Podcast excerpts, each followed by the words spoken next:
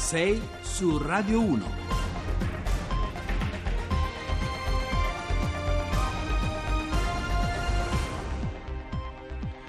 Buongiorno e benvenuti a 6 su Radio 1, al microfono Francesco D'Aiala e oggi parecchia carne al fuoco, tanti argomenti. Cominceremo a occuparci dalla, della Casa Internazionale delle Donne, avendo ospite Francesca Koch, eh, che è la Presidente della Casa Internazionale delle Donne di Roma, che sta creando più di qualche problema eh, alla Giunta Raggi. Poi ci occuperemo di un, di un anniversario importante, sono 40 anni dalla legge 194 che regola l'aborto nel nostro paese e dopodiché ci occuperemo delle nebbie che ancora avvolgono il collo del Quirinale e vedremo che cosa succede con degli esperti che abbiamo invitato appunto il, il vice direttore del Foglio, Stefano Feltri, Enrico Giovannini, ex ministro economista e eh, Guido Viale, sociologo e saggista. Allora, cominciamo subito da um, Francesca Koch, che saluto, buongiorno, presidente della Casa Internazionale delle Donne.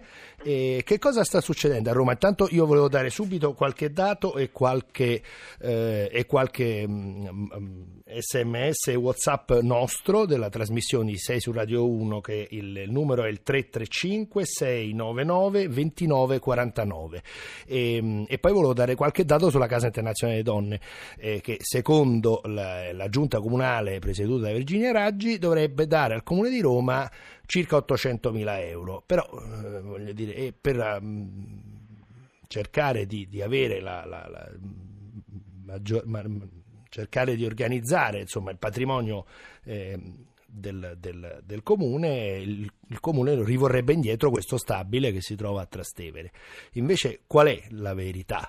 Buongiorno Francesca. Buongiorno, sì, ehm, in effetti la cifra è corretta, il comune si chiede indietro questa somma che corrisponde ad affitti pagati e non pagati oppure pagati solo parzialmente nel corso degli anni. Però voi date indietro e... servizi. Esatto, allora noi abbiamo detto ok c'è questa difficoltà per noi che abbiamo già segnalato da più di dieci anni al, alla Giunta e anche perché poi è intervenuta la crisi, quindi noi ci eravamo impegnate a pagare un un affitto molto oneroso perché si tratta di 8.000 euro, passa euro al mese e non ce la facciamo proprio perché siamo un, un, un'associazione di volontariato e di e no profit e abbiamo anche prodotto alla, alla giunta e all'assessore nel tavolo che si è costituito documenti che testimoniavano che noi in realtà abbiamo anche dei crediti nei confronti del comune e cioè la, l'opera di manutenzione di tutto il palazzo che, eh, che, ci siamo assunte noi che arriva a oltre 300.000 euro nel corso di, di questi di Dunque che potrebbero essere scontati sulla somma esatto, generale diciamo. che abbiamo chiesto, eh. esattamente questo in più ci sono altri crediti verso il comune dovuti ai ritardi nell'attivare eh, impianti, agibilità eccetera e inoltre ecco come diceva lei il valore dei servizi con la giunta Marino si era arrivate ad una ad una situazione in cui il, la Giunta e il Consiglio Comunale prendevano atto del, del, valore economico dei servizi che lo stesso Ufficio del Patrimonio aveva valutato per circa 700 mila euro l'anno e quindi noi eravamo abbastanza fiduciose che si potesse fare questo ragionamento tra l'altro di buon senso oltre che corretto giuridicamente lei sa che esistono eh, forme di amministrazione che prevedono quello che si chiama il eh, lo scambio amministrativo, nel senso che... Eh, sì, poi mi scusi, mi scusi eh, sì. una, una, cosa poi, tra l'altro voi date lavoro a tempo indeterminato a 17 persone e poi esatto. vorrei che lei elencasse un po' lavoro... i servizi che voi erogate certo. per le certo. donne. Ecco, certo. quali sono? Allora intanto come premessa eh, vorrei dire che noi non siamo solo una struttura di servizio ma abbiamo l'ambizione di essere un soggetto a tutto campo politico, culturale, sociale e siamo diciamo, la voce, il luogo delle, del movimento delle donne, quindi eh, non, non, siamo solo riducibili ai servizi, tuttavia è vero che negli anni, e, e questa anche è la nostra fierezza, abbiamo costruito eh, accoglienza e apertura a servizi delle donne per le donne. Eh, primo tra tutte eh, l'archivio eh, e la biblioteca che è il cuore della del nostro stabile e mh, la, il contrasto alla violenza naturalmente.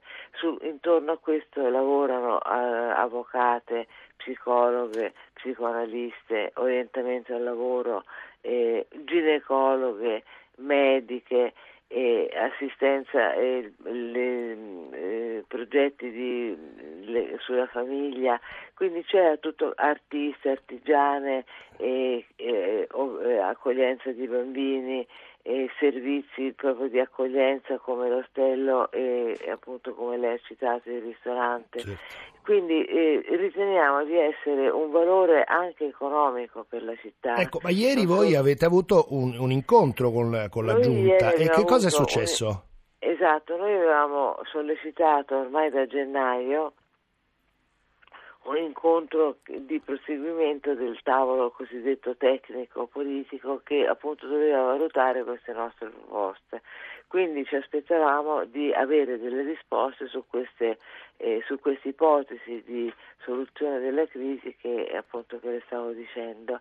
In realtà eh, ci siamo trovati di fronte a una situazione un po' diversa, nel senso che per, per la prima volta è stata presente la sindaca alla quale avevamo chiesto eh, più volte di incontrarci per avere occasione di spiegarle e, e, la sindaca e le tre assessore che per, e la sindaca però eh, invece di, di darci quelle, quelle, risposte che noi abbiamo sollecitato ha parlato di tutt'altro, cioè ha parlato di come questa mozione che era stata presentata in Consiglio eh, la settimana prima eh, fosse, eh, fosse, assolutamente condivisa e dalla giunta e dalla sindaca stessa e, quindi ha parlato d'altro di, di fumose, eh, um, fumosi coordinamenti mm. per mettere in rete i servizi per occuparsi per cui, delle periferie. Per cui, per cui in, in, sintesi, Cocche, perché adesso siamo quasi in chiusura, eh, sì. voglio dire, per, per, il momento insomma, eh, nebbia in Valpadana, anche se non siamo eh, in Valpadana. Sì, e anche in Campidoglio, eh. forte eh. nebbia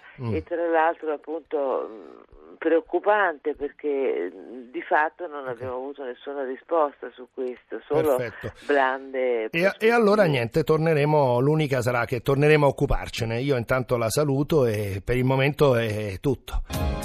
Allora, buongiorno e benvenuti di nuovo su 6 su Radio 1. Allora, occupiamoci del secondo argomento di oggi, che è un anniversario perché eh, oggi compie 40 anni la legge 194 che regola l'aborto nel nostro paese. Io volevo prima di salutare il nostro ospite che ehm, eh, dare qualche numero.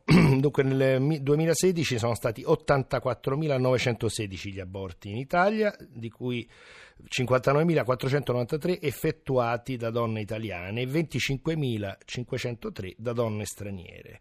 E questi eh, sono numeri importanti e, e, soprattutto però oggi ci si chiede eh, quanto sia eh, eh ancora attuale la legge 194 o se sia invece, come titola l'avvenire, l'ora di andare oltre. Di questo ne vogliamo parlare con Carlo Casonato, docente di diritto costituzionale comparato alla facoltà di giurisprudenza dell'Università di Trento e membro del Comitato Nazionale di Bioetica che io saluto. Buongiorno. Buongiorno a voi. Buongiorno. Allora, che cosa succede a questa 194? Non è più attuale, attuale, si può cambiare, come eventualmente si dovrebbe cambiare? Ma eh, direi che l'attualità della legge 194 eh, in realtà la legge l'ha dimostrata nella sua storia. Lei giustamente ha ricordato che eh, quest'anno, eh, l'anno scorso, i, il numero di aborti è stato attorno all'85.000 e all'inizio degli anni Ottanta il numero di aborti era sui 230.000 eh, interruzioni volontarie di gravidanza all'anno. Allora direi che eh, ovviamente è legittimo e giusto eh, avere opinioni differenti, anche contrapposte su questa legge, però se guardiamo la sua storia è una legge direi che ha centrato un obiettivo importante che è quello di aver fatto diminuire, aver presentato un brusco calo nel numero delle interruzioni volontarie di gravidanza, eh, un calo dei due terzi se consideriamo gli aborti complessivi, addirittura un calo del 75% se consideriamo eh, gli aborti eh, effettuati dalle donne italiane. Da questo punto di vista certamente diciamo, c'è un, un, uno scopo centrato, mi sembra, da parte della legge, proprio giustificato dai numeri, e ci sono alcuni elementi però su cui si potrebbe intervenire, a mio avviso, più sull'applicazione della legge che non su una, una riscrittura della lettera della legge. Senta, io una cosa vorrei ricordare, eh, appunto i 40 anni della legge, noi 40 anni fa eh, si sapeva pochissimo di quello che avveniva nella vita prenatale, mentre oggi si può intervenire moltissimo su quello che succede, su problemi, cause, di tutti gli effetti, voglio dire, di malattie che si possono trovare, che oggi si possono diagnosticare e addirittura curare. Dunque questo potrebbe essere un altro, diciamo, leva che potrebbe far sì che questa legge mh, magari potrebbe essere essere adeguata ai sì, tempi. Sì, sì, potrebbe essere adeguata ai tempi. C'è da dire che già eh, il, il, l'elemento del diritto alla salute è un elemento al centro della, della legge. Allora, la legge prevede il diritto alla procreazione cosciente e responsabile, lo dice il suo primo articolo, ma eh, direi eh, questo diritto, eh, i numeri lo dimostrano, è stato dimostrato, eh, è stato esercitato in maniera equilibrata. Dico questo perché eh, il rischio, eh, penso a quando entra appunto 40 anni fa, era che l'aborto diventasse un mezzo per il controllo delle nascite, quindi ci fosse una degenerazione dell'aborto a mero diciamo, esercizio di un capriccio della donna. Eh, bene, la, la, la legge 194 invece pone al centro dell'aborto la necessità di tutelare la salute della donna, quindi non un capriccio della donna. E certo è vero, nei primi 90 giorni eh, l'aborto si può fare solo laddove vi sia un serio rischio per la salute fisica o psichica della donna, e dicevo nei primi 90 giorni è la donna che dichiara eh, il suo stato di salute, nel senso che la donna può indicare per esempio condizioni economiche ma anche condizioni sociali o familiari che eh, giustificano dopo un'informazione, dopo una consulenza all'interno del consultorio un, il suo diritto a interrompere la gravidanza.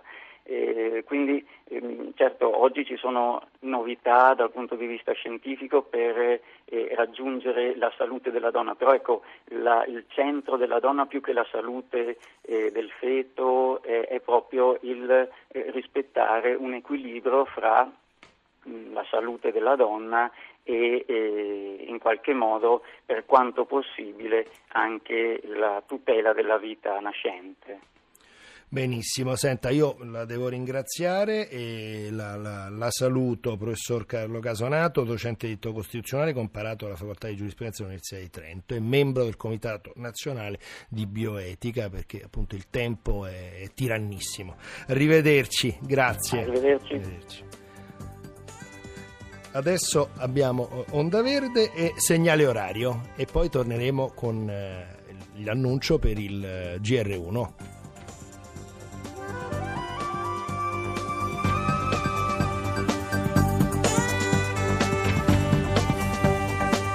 Rai Radio 1.